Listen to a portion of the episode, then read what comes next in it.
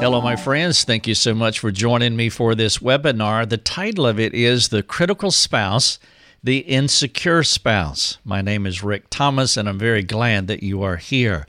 Now, this webinar is going to be a case study between a husband and a wife. One of the spouses is critical, the other is insecure, and as you might imagine, that's going to create a polarizing effect between the two of them.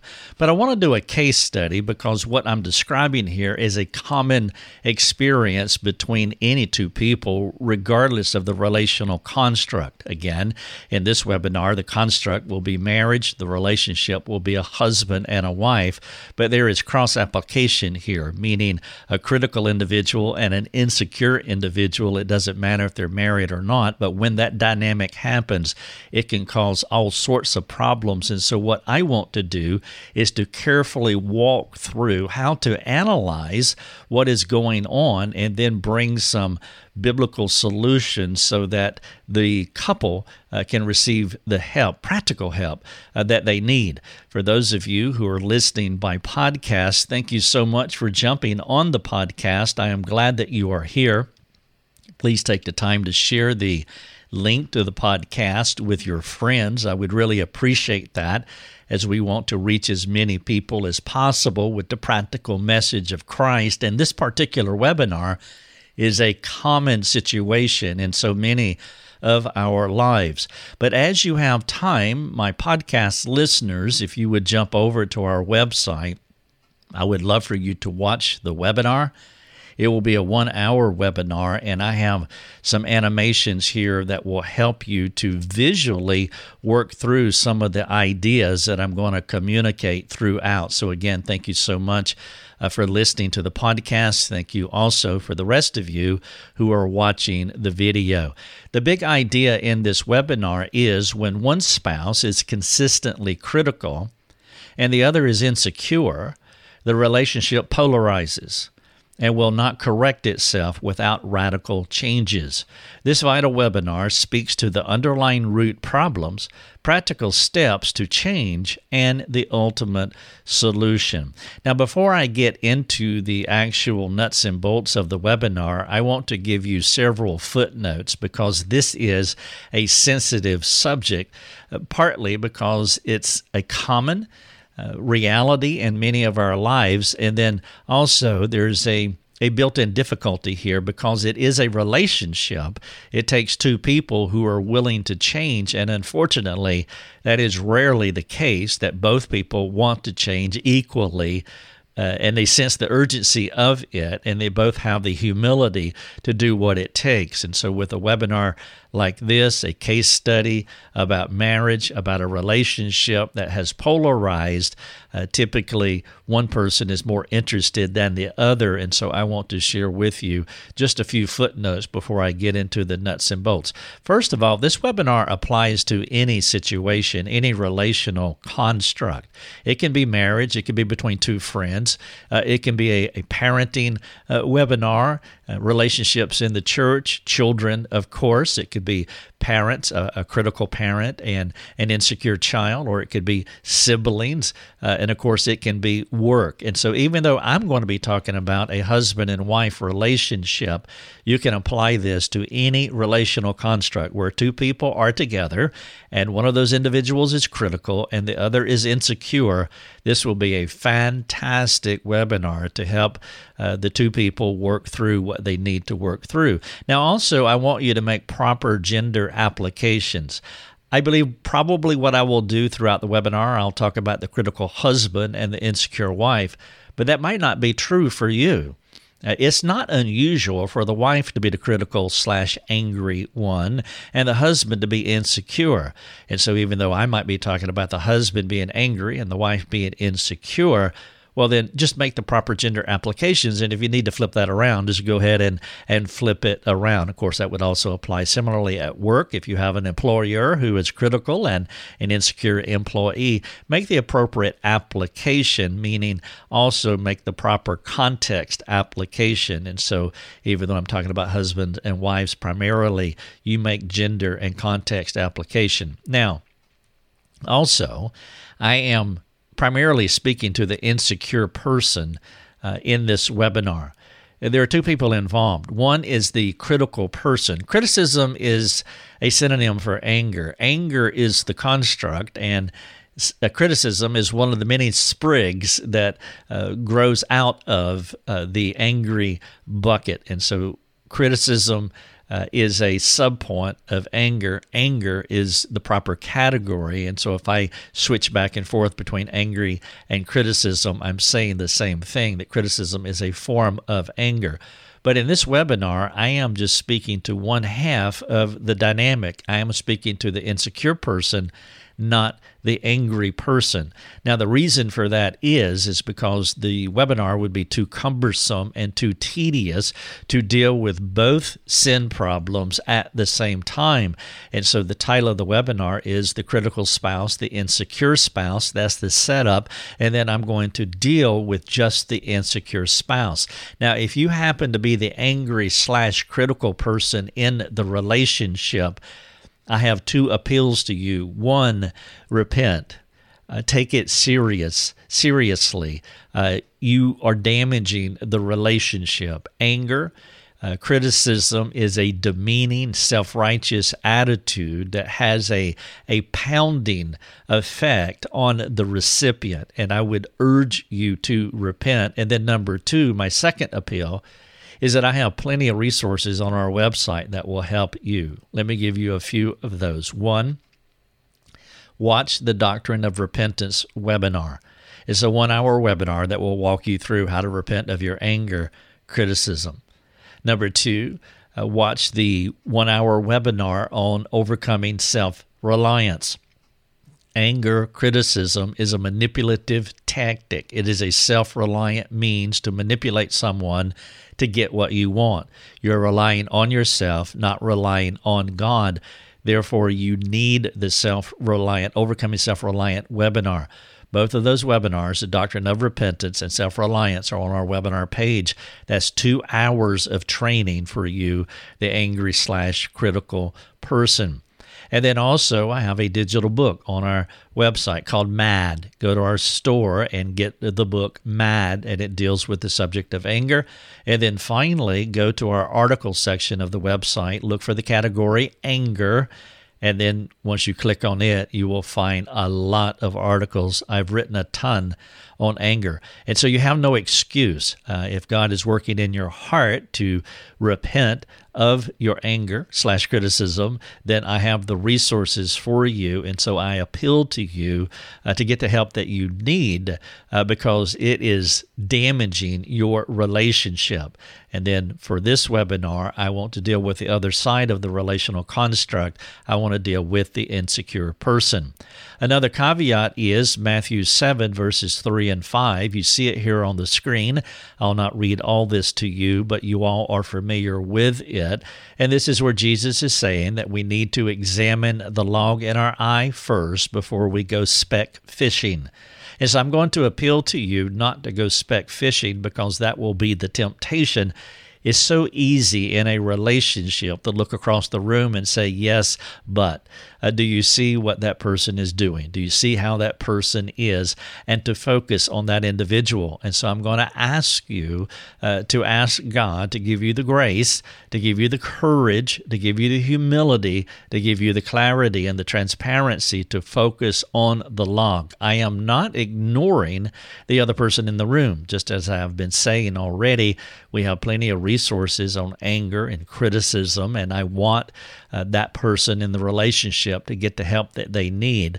But ask the Lord to give you the humility to focus on how you uh, can overcome insecurity uh, if this is a struggle for you. And so that's Matthew seven, three through five. And then also, I want you to recognize that if your relationship has gone too far, you need to be honest about the relationship. You need to know when to find help. In this webinar, I am speaking of normal sin, and I put the word normal, as you see here, uh, in uh, quotation marks. And the reason for that is, is because some relationships can be so entrenched, so stubborn, and so angry that they have burnt their bridges and they need more help because they're not willing to sit down. They don't have the, humil- the humility or the grace to sit down and watch this webinar and make those applications. So I am aware that there are some relationships that are so aggravated and so hostile that this webinar will not apply to them because they're just too mean. Now, maybe it's both people in the relationship or it's one person in the relationship. And so if the relationship has gone too far, you need to know when to find help and recognize that this webinar is speaking to what I'm calling normal sin. And then I also want to appeal to you that if you are in one of these aggravated, hostile, angry relationships, do not submit to any sin. Sin compromises hierarchy. Now, here I'm speaking specifically to wives, for example. Some wives have gotten the message, and some people have given the message that you submit to your husbands in every way, to everything, and that is just not true. Sin compromises hierarchy. And if your husband is sinning in such a way, he has abdicated his God-given role to lead, and you're not responsible to submit to him in every way. You are responsible to help your brother. Uh, you are responsible to help your neighbor, and so you want to be a neighbor. Uh, you want to be a good sister to your brother, meaning you want to climb over the hierarchy and go over his head and get the help that you need if the relationship has gone too far. Do not make excuses for the sinner. Do not make excuses for sinfulness. If the relationship has gone too far, then maybe this webinar is not for you, and you need to go and get outside help so that you can bring the relationship down to a normal level to where both people would be willing to watch a webinar like this and make the appropriate application. So as mentioned, I will be talking about an insecure person throughout this webinar. This is a common problem with all of us. By the way, it doesn't matter if you're in a relationship or not. If you struggle with insecurity or fear of man, which is another way of talking about it, then this webinar will help you to overcome insecurity, even though you're not struggling in any type of relational dysfunction. By the way, if you are that way and you struggle with insecurity, I would appeal to you to watch my Fear of Man a webinar. It's on our webinar page, and it's one hour of outstanding training, one of our more popular resources. And I would encourage you, as you go through this particular webinar, to address your insecurity, that you would also tack on the Fear of Man webinar, and you will have some outstanding world-class training to tackle this issue of insecurity. The reason that we are insecure is because we have an approval drive. That's just a way of saying that we crave approval. Now, I want to put this in a context of, of Genesis one and two. God wired us to desire His approval and to want Him to affirm us and want Him to accept us and not want to be rejected by Him. These are normal desires. And if you go through the list of what you see here on the screen, these are all synonyms. Every one of these are synonyms. A desire for approval or significance or honor, appreciation, respect, affirmation, acceptance. Or the last one here is rejection, and it's just the other side of the same coin. It's another way of saying the same thing, but you're saying the inverse of it. Please do not reject me. We have an approval drive. Adam did not want God to reject him. He wanted God to accept him, and that is a normal desire.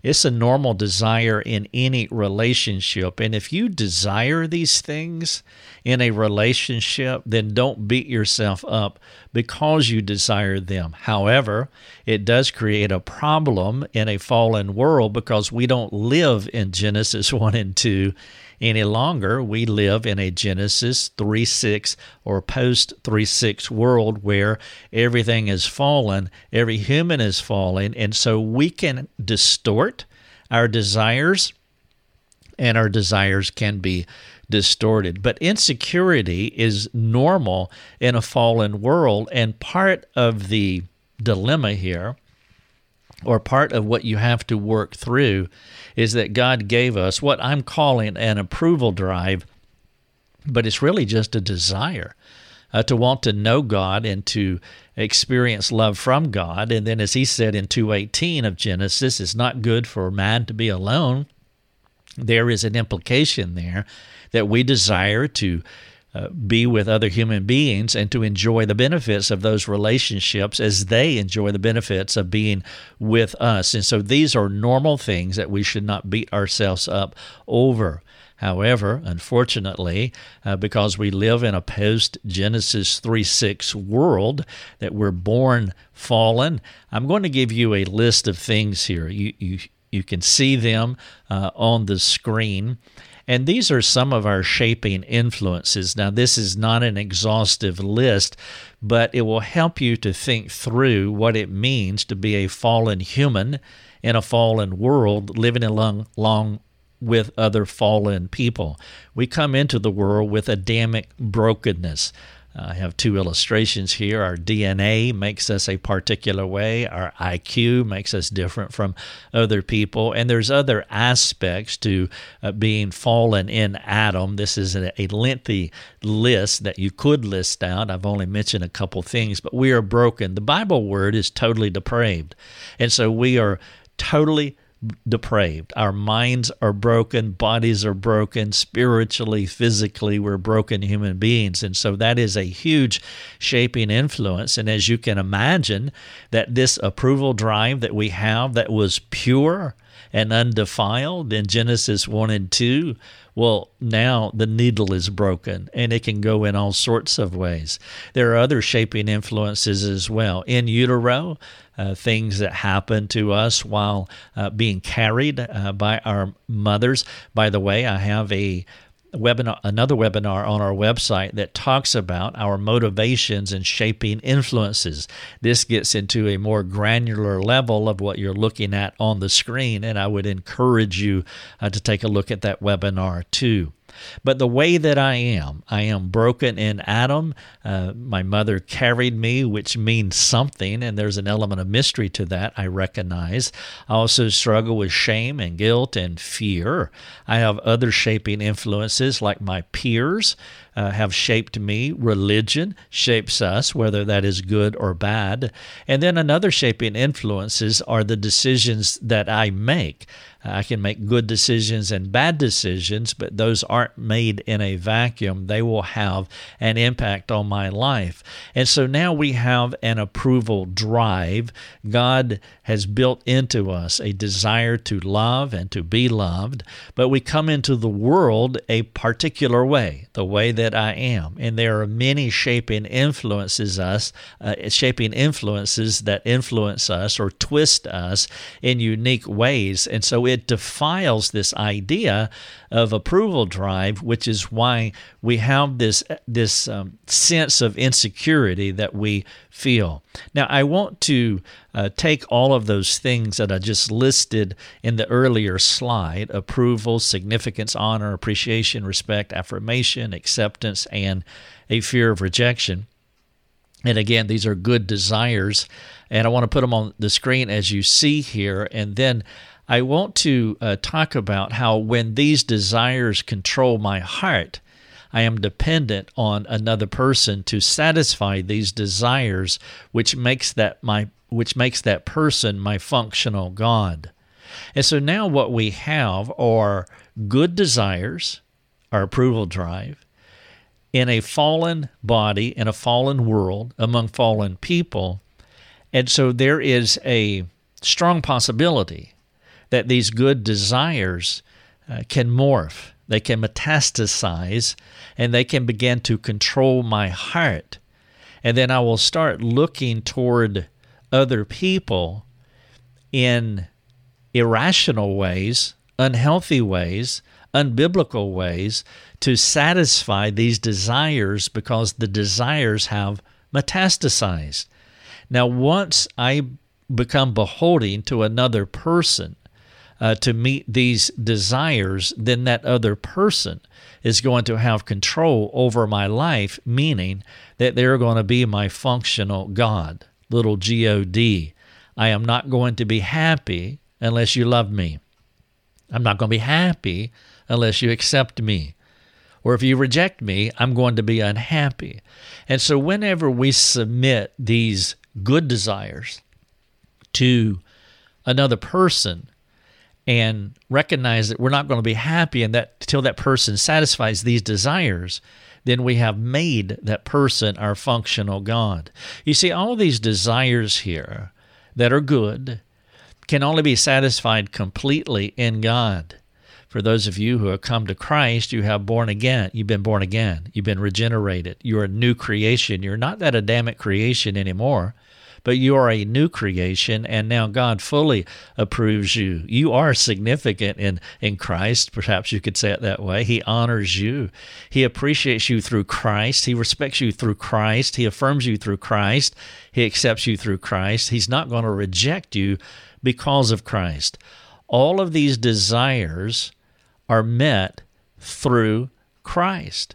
But sometimes we can take these desires and submit them to other people and ask other people to satisfy these desires. And when that happens, then that individual that we have submitted these desires to becomes our functional God. Now we are under their control, and that's going to make us insecure.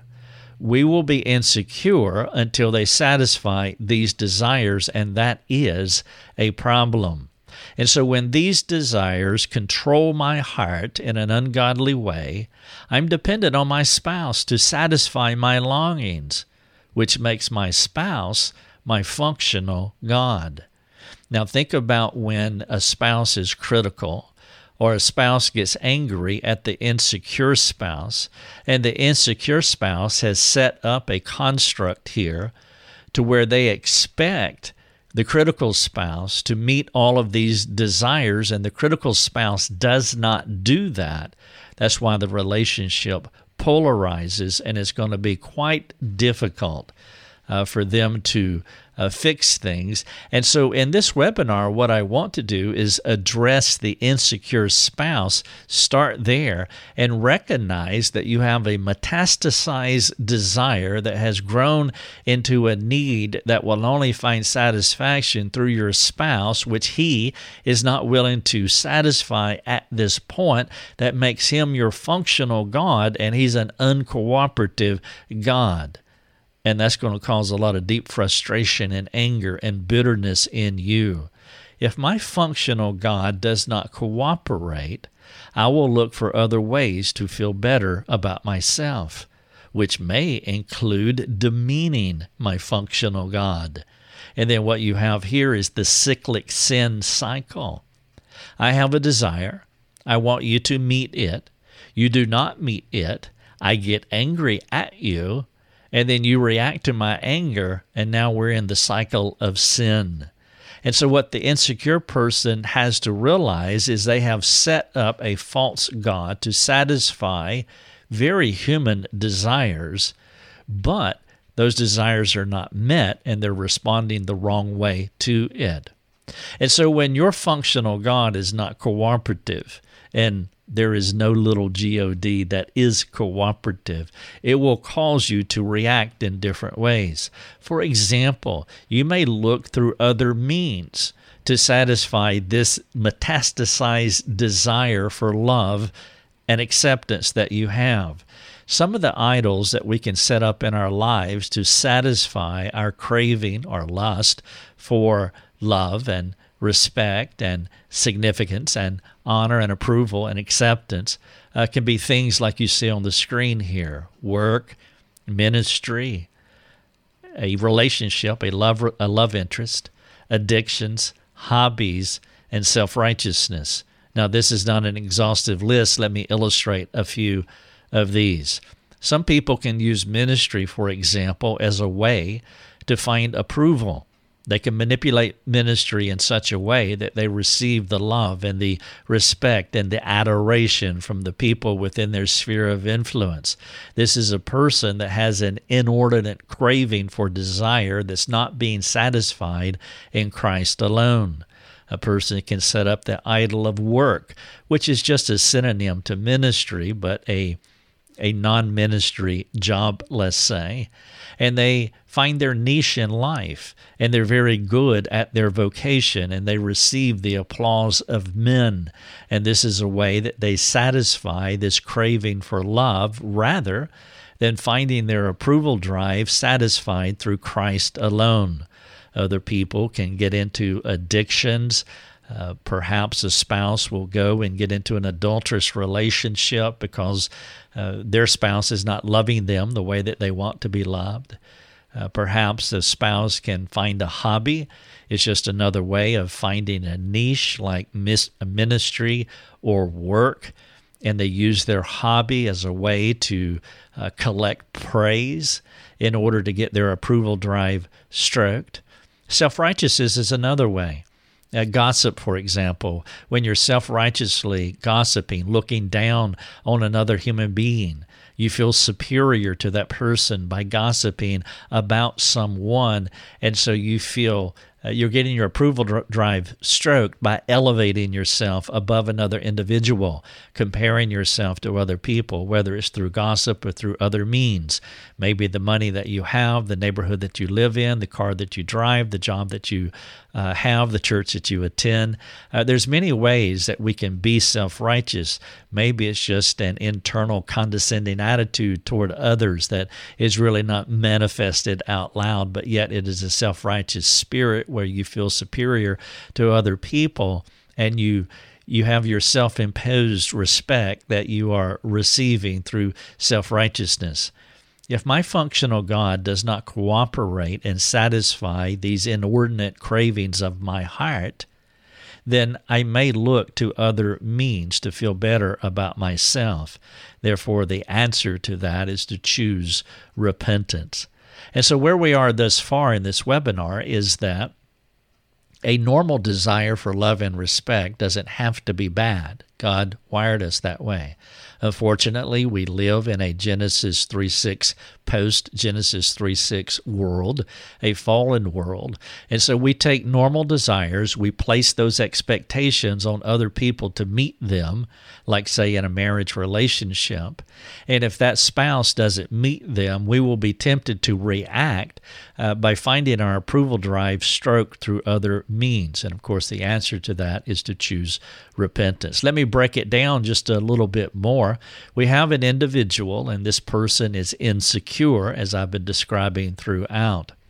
And then they have a functional God that they have set up to satisfy the cravings of their heart. Will you love me? Will you accept me? Will you approve me? Please do not reject me. Their insecurity is driving Uh, their their mind, their thoughts have been held captive by their insecurity, and so they're looking for another relationship to satisfy the insecurity. Whenever you do that, you are going to be disappointed. Any time that we place in other people what only God can satisfy, we have set ourselves up for disappointment. for being disappointed. Now, once you're disappointed, you have a couple of options before you. You can rebel, meaning you can get angry uh, at the person who disappointed you, or you can go out and, and find those insecure desires and cravings of the heart satisfied through other means. And of course, those are not answers at all. The best answer is to repent. Recognize that I've set up a functional God in my life. I've set myself up for disappointment, but the real deeper issue is not the disappointment that's happening on the behavioral side of our relationship, not what's going on with the functional God that I've set up in this relationship, but there's something broken in me. I am looking through human-centered means to satisfy things that only God can satisfy through Christ.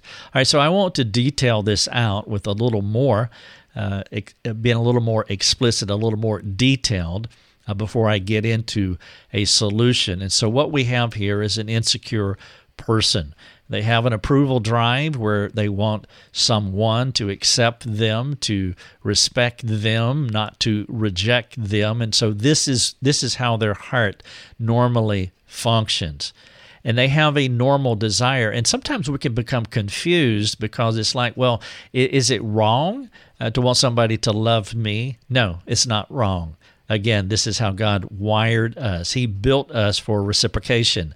We want to have a reciprocating relationship with Him. We want to have reciprocating relationships with each other. So to love others and to experience love from others is a normal desire. Unfortunately, we can take our desires and they metastasize, they morph. Uh, they become larger than what they should be, and they turn into needs. A desire is something that you can get or not get and be okay. A need is something that is different. I absolutely have to have this, and I will not be happy until I get it. And that's the differences between a need and a desire. A desire can be disappointed and overlook it, and can move on down the road because they're operating with hope. A need is the individual who puts the stake in the ground and says, you will give me this right now. And so if we don't guard our desires and they metastasize into a need, then most definitely we're going to set ourselves up with an expectation that this individual is going to do X, Y, Z for us. And so now we're in a bad spot because basically what we've done is we've set a fallen person up to disappoint us because our normal desire has morphed into a need, which is set up an expectation, and now here we are sitting in the place of, of disappointment. And let's say that the disappointment is, according to this webinar, the person criticized you. And so we have the critical spouse and the insecure spouse. We see the pathway of why the insecure spouse is this way, and now they're married to the critical spouse, and they're criticized, they're disappointed. Therefore, the obvious response is that they are hurt. And of course, you should be hurt. Uh, I'm not minimizing what they are, what they have done to you, and I'm, I'm not saying what they've done to you is, is right. Uh, no, there is a another webinar. There are more resources for the critical spouse because, again, criticism uh, is a form of anger. Anger is murder, according to James four, one, two, and three. And so, yeah, you should be hurt when someone criticizes you, and we need to address the critical, angry person. Uh, but in this webinar, I want you to uh, analyze and assess root cause of the insecurity, because if you or I were more impervious uh, to what other people said uh, to us, uh, then we would not be hurt and we would be able to move on and not be disrupted in such a way if we were more mature in Christ and if we looked to Christ and found our desires primarily satisfied in Christ. Then when the angry, critical person does what they do, uh, it will not have a debilitating effect on us. Uh, but the person is hurt because they're living out of a heart of insecurity, and then therefore they react to the criticized person in an ungodly way, and this is when the sin cycle kicks in. And so when they react, it's just it's just going to spin things around uh, to where it's going to intensify the anger or the criticism. criticism, and then that's when a couple is in a sin cycle that's very hard to get out of, and that's what I want to address uh, next. But first, let's take a coffee break before we move to the uh, second half of this webinar. In this coffee break, I want to make several appeals to you, and I'll list them here on the screen. These are things that I would love for you to choose as many of these as you possibly can. Uh, it will help us. Uh, we made a decision many years ago to make our resources free, but we knew that uh, resources aren't free. Nothing is free. There's always a cost. Somebody's paying for these things some way, somehow. And we do have a donor community, and we would love for you to participate with us, that you would join us in a partnership in the gospel as we share the practical message of Christ to the world. And so our big thing is we want to give the resources away so that we can reach as many people as possible globally. And so what you see here is a list of some of the ways that you can partner with us in this gospel adventure. Obviously, the most important thing is, is that you would pray. If many of you would just write our name down, put it on your refrigerator or mirror or in your Bible, and then every day or a few days that you would pray for this ministry, that God's favor would continue to shine on it. Pray for different individuals of this ministry. Go on our team page. Right now we have ten people on that page, and Lord willing, it will continue to grow. Uh, but pray for this ministry, that God would continue to work through us, reaching people for the cause of Christ. And then I would like for you to like uh, our resources and our platforms, wherever they may be. Uh, this is this is one of the primary ways that we operate, that we function, is that we use these platforms to share the message of Christ. And so whether it's YouTube or Rumble or Facebook or Twitter or LinkedIn or Instagram, wherever it may be, if you would like and follow, if that's a platform that you choose, please do that, because that will help us organically and algorithmically to reach more people. And then write reviews wherever you can, like podcasts, for example, or if you've read one of my books, jump on Amazon and write a review and give us a five-star rating. And then, as I said at the onset of this webinar, for the podcast listeners, uh, share the podcast, but share this webinar too. Uh, let someone know, said, hey, I want you to go to this website and watch this webinar. It is really good. And so it doesn't matter what the resource is, just grab the link.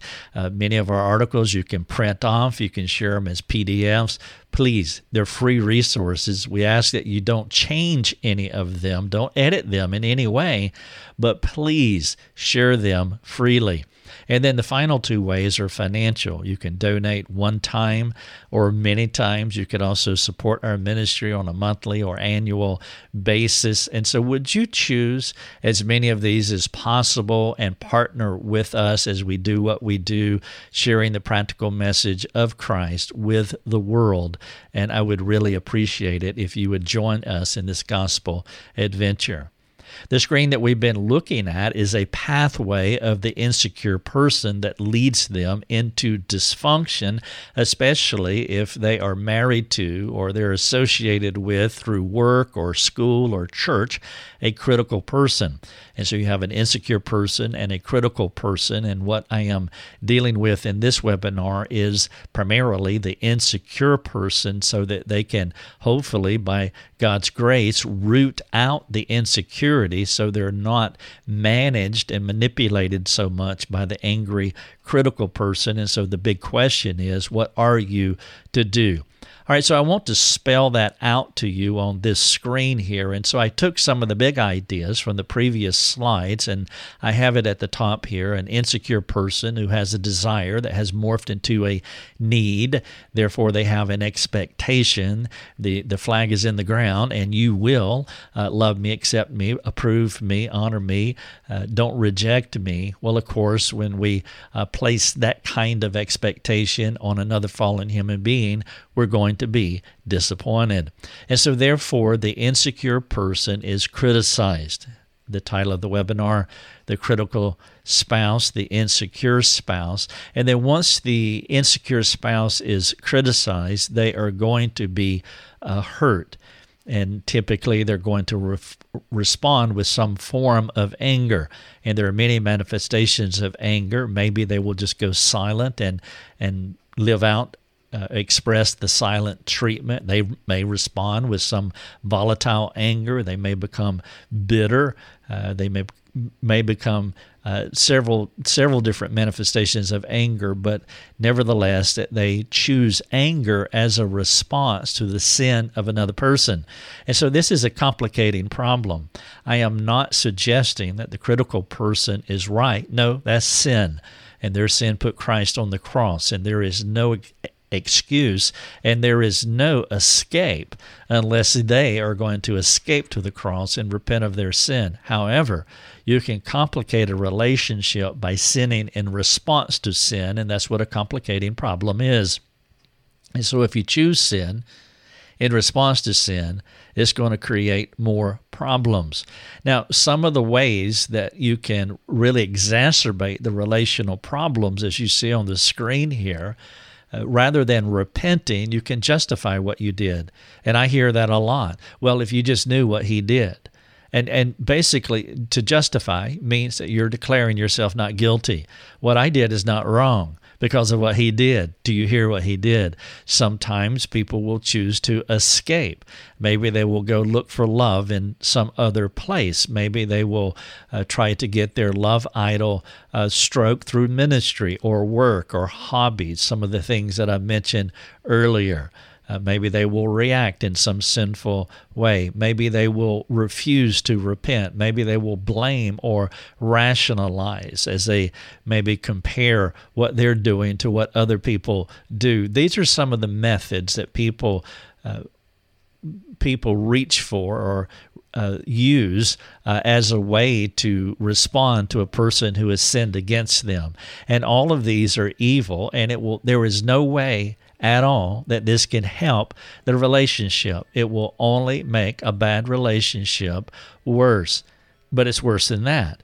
If you choose these means as a response to someone sinning against you, what it's going to do is going to harden your conscience. It's going to dull your inner voice. And if you continue to use or activate these responses to what someone sinfully did to you, then eventually you can become desensitized to the very things that you're doing, that you can blind yourself, you can dull your conscience or harden it uh, to such a way, you know, what Paul talked about in First Timothy four two, uh, that your conscience is seared with a hot iron. And all of these methods here that you see, justification, escaping, reacting, refusing uh, to own your sin, blaming it on others or rationalizing it away, it will start layering your inner voice until after a while you'll not be able to hear your inner voice, your internal moral thermostat at all. It will go silent and then you're flying blind. And now we have two people in a relationship unable and unwilling to see what they're doing to each other. The obvious response is for the light to come on, for this person to come to their senses and to repent. And then once they repent, then someone can come along and really shepherd the insecure person. Now they are at the end of themselves. We're not making excuses for the angry, critical person. Would never do that. There's no justification whatsoever for what a sinful person is doing to an insecure person. But again, Uh, dealing with part of the relationship in this webinar, which is the insecure person, you want them, you want one person in the relationship to stand up and say, I'm going to be mature. My spouse might not be mature, but I am going to be the mature one. Now, you don't say that self-righteously. You say that with humility because you want help. You have come to the end of yourself, and you want help regardless of what the other person is doing. Now, once they come to a place of repentance and they stop doing some of these conscience-dulling mechanisms here, uh, then they're in a place of humility, and they can receive the shepherding that they need. Now, there's a quicker route uh, to get help, and that's when the person is criticized, they are hurt. Uh, it's, it's, it's a good point to make that you're always going to be hurt. Unfortunately, there's no way to uh, get around that. When someone's unkind to you, it's going to hurt. It's going to sting, and I'm sad to say that, and I'm sad uh, that it's happening to you, but it's, it's going to hurt, and that's just the nature of sin, and I am sorry. I am sorry that, that someone would do that uh, to you. But what you want to do is you want to uh, show mercy. And the text that I have in view here is uh, Matthew eighteen thirty-three.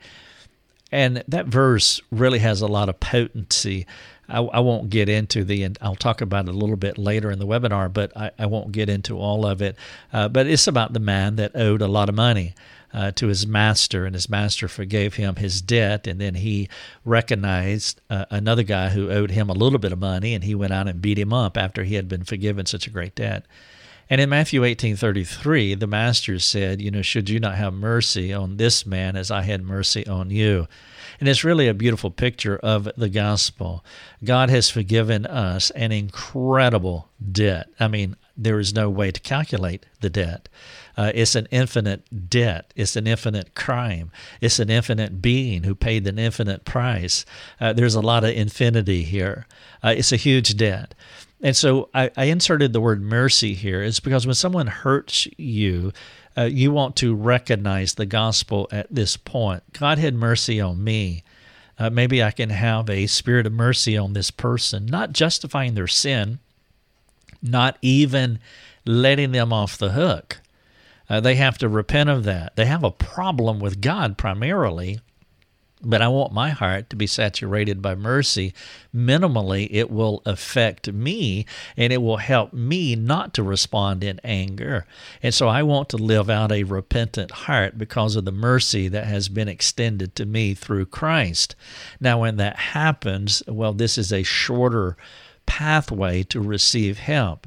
And so whatever anger, whatever frustration, Uh, whatever, if ever, there's any sin you have toward the mean person uh, that hurt you, you can confess that to God and ask God to forgive you. You can reconcile with God, and you can begin a process of restoration, and then we come right back around to where now you can be shepherded.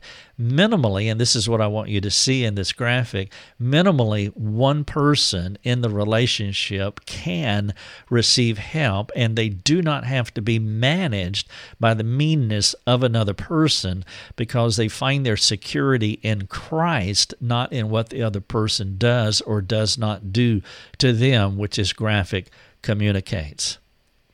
And so now we'll take the same big ideas and put them across the top of the screen. We have an insecure person with a desire that has morphed into a need. They have set up another person as a functional God uh, to satisfy uh, whatever that desire is. That means they have an expectation, which is a setup for disappointment. And so they are criticized. And I just want to give you the the cliff notes uh, to what I showed you before. They have two paths that they can take. They can respond in anger, which is going to create more problems, which hopefully eventually will lead to repentance, or they can recognize the mercy that God has showed upon them, and through that strength, uh, they can minimally uh, repent of any hostility or harshness that they have in their soul toward the person who hurt them, recognizing that it will never let that person off the hook, because that is a sin that they will have to deal with God. But you don't want to be ensnared by what another person does to you. And so either one of these paths will get you to the place to where you can be Uh, shepherded uh, by a competent person who can come alongside you and help you to work through your insecurity.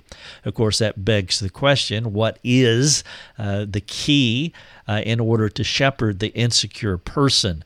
And as you might have already imagined, that the answer to that question is the gospel.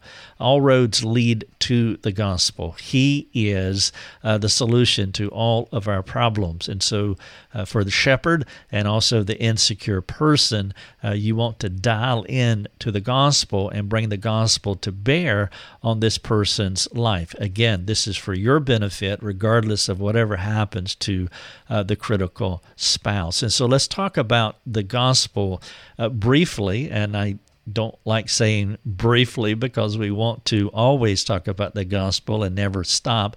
But the gospel, a, a short thumbnail way of talking about the gospel, is the person and work of Christ. The gospel has always been in eternity past. The gospel will always be in eternity future. The center point of the gospel is the birth, the life, the death, the resurrection, ascension of Christ. It's the person and work of Christ. But the gospel has always been. There There's an eternality to the gospel, but the person or the gospel is the person and the work of Christ. And it's important that you connect these two things together. Christ as a person, his ontology, his state of being, that is incredibly important because he has to be pure and undefiled, but also the work of Christ is vital as well. There is behavior, there are actions that his pure, undefiled self did, and as Jesus taught us in Luke six forty-five, that there is no discontinuity between who we are and our ontology and what we do. He says, out of the abundance of the heart, our ontology, Uh, our, our words flow. I got hung up there. But out of the abundance of the heart, our mouths speak. And so there is a, a straight line that you can draw from our spiritual selves to our physical selves. And so when we think about ourselves, we think and think about the gospel, we think similarly, our person and our work. And so the gospel is the person and work of Christ. And so Christ is the goal. And so in any marriage relationship, uh, the gospel is the goal. I mean, he, and, and so if you could look at it like uh, he's out in front of you and you, you have a bead on him Uh, he's the one that you want to imitate. Follow me as I follow Christ. Uh, you want to be Christ-like. We are Christians. We're little Christ, and so he is the goal. Uh, we want to be changed through and through by the gospel. We want to become the gospel. And so the person of Christ, he had a Christ-like soul. And then the work of Christ, he had Christ-like actions. Now, where that applies to us is that we can have soul problems. We could be frustrated. We could be angry. We could become bitter and cynical. We can have all kinds of internal noise, all kinds of soul issues. And so we want our person uh, to be like the gospel, the person and work of Christ. And, of course, then what flows out of that are our actions. And so as we are transformed by the gospel into the gospel, the person and work of Christ, well, that's going to give us Uh, staying power in a relationship. It's going to give us overcoming power. Uh, we will not be manipulated in the relationship. Uh, our insecurity will turn into security. Uh, we will find our greatest desires, our approval drive, Uh, satisfied through Christ alone. And as that continues to mature inside of us, then what other people do will not have uh, the manipulative force that it had prior to. And so when I think about the gospel for this webinar, I want to dial in specifically on two gospel declarations. Those two gospel declarations are in First Timothy one, fifteen and sixteen. You know them well. In verse fifteen, Paul said that he was the chief of sinners. He was the foremost sinner, meaning as he scanned the horizon, as he scanned the room, as he thought, as he went, as he went through his contact list, as he looked at all his likes on Facebook, all the people that were within his friend group, he was number one.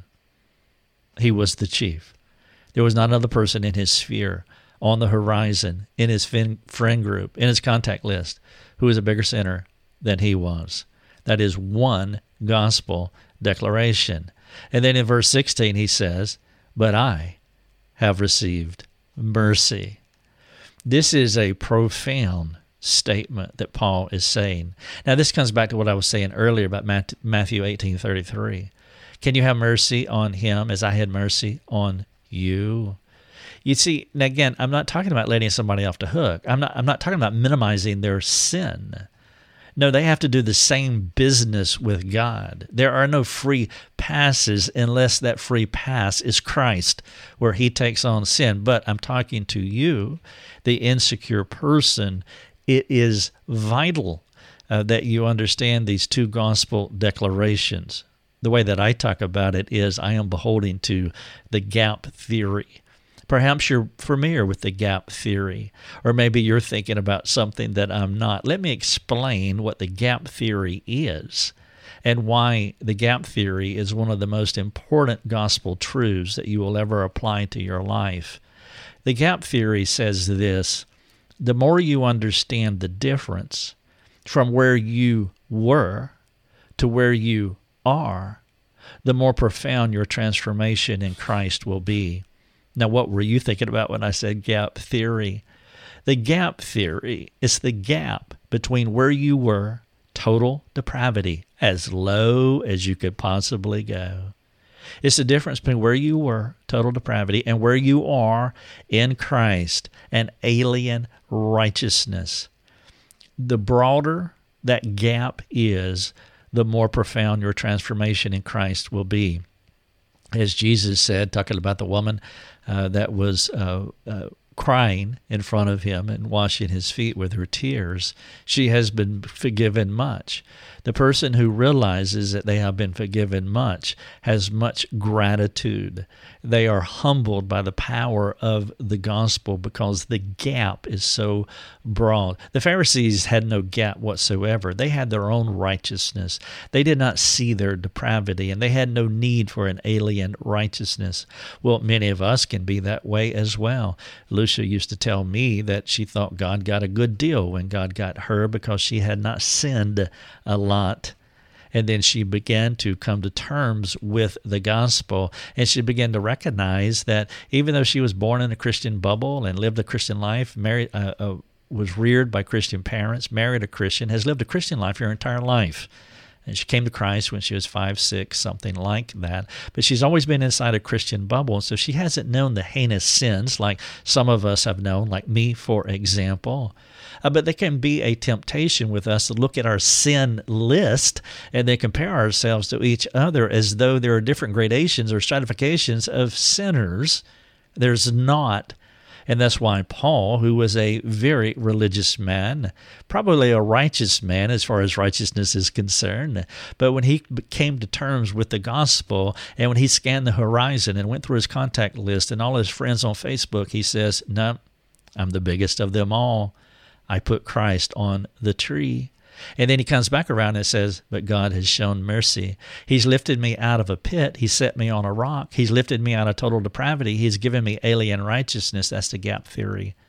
And the more you understand the difference from where you were to where you are, the more profound your transformation in Christ will be.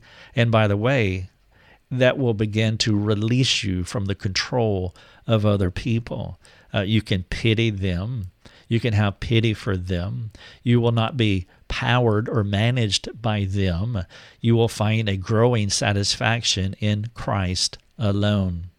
And so the gospel, these two gospel declarations, one is, I am the foremost sinner.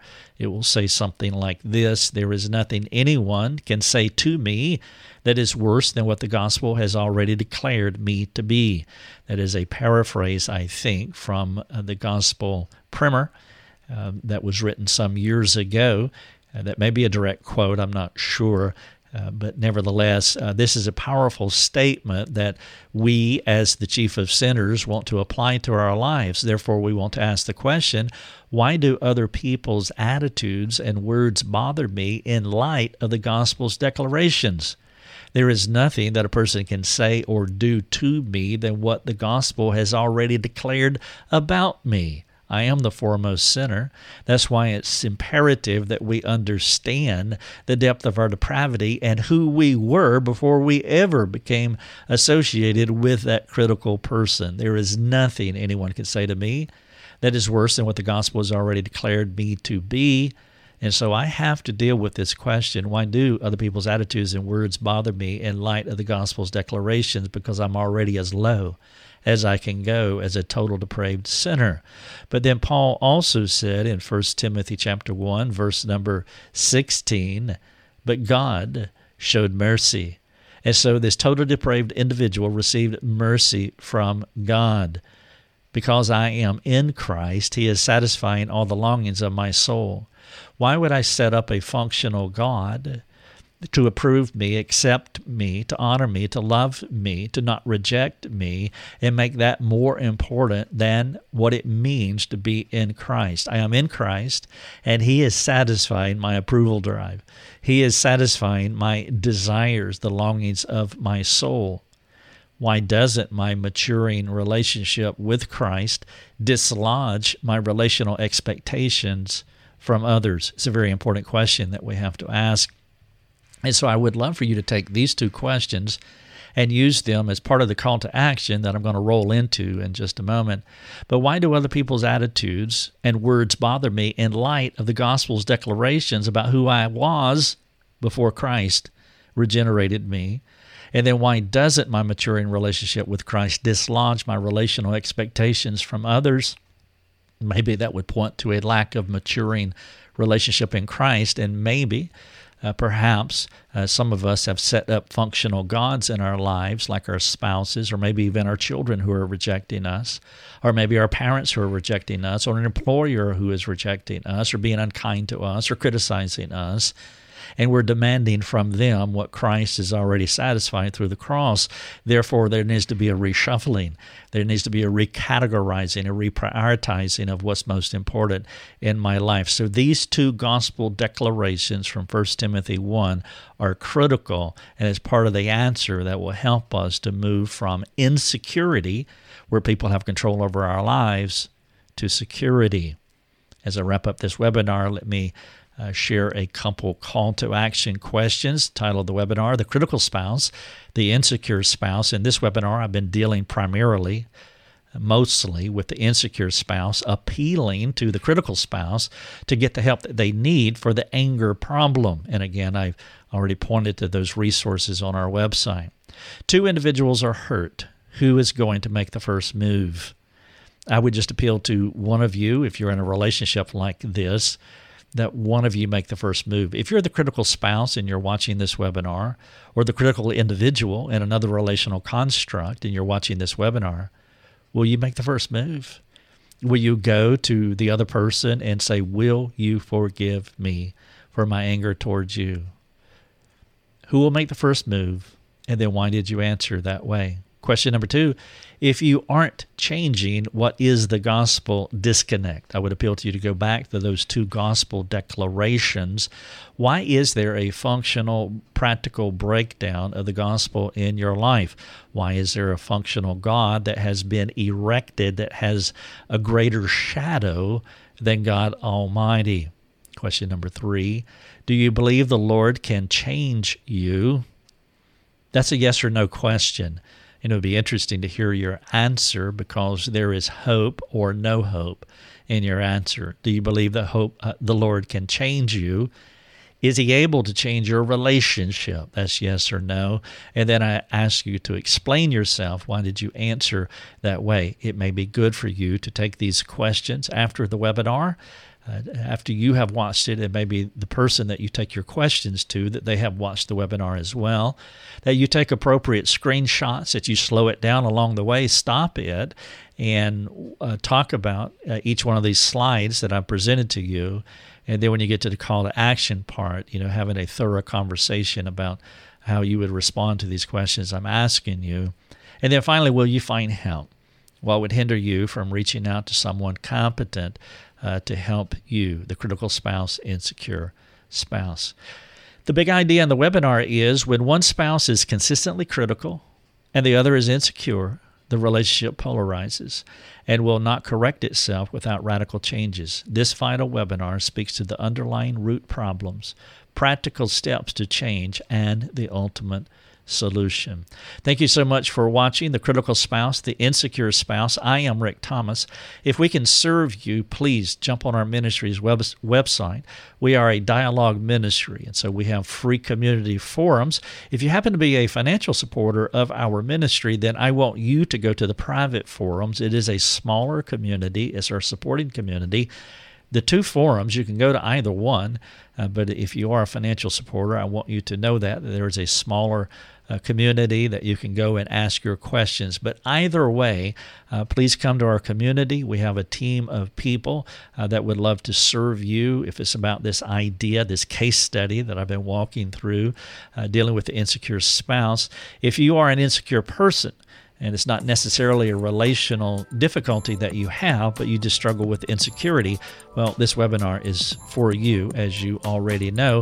Let us know how we can serve you. And again, uh, you can come to our, our forums uh, to receive that help. Thank you so much for watching. You have been listening to Life Over Coffee with Rick Thomas. If you have a question for Rick, you can let him know by sending him a note through his website, rick thomas dot net. That's rick thomas dot net. Thanks for listening. Enjoy your coffee.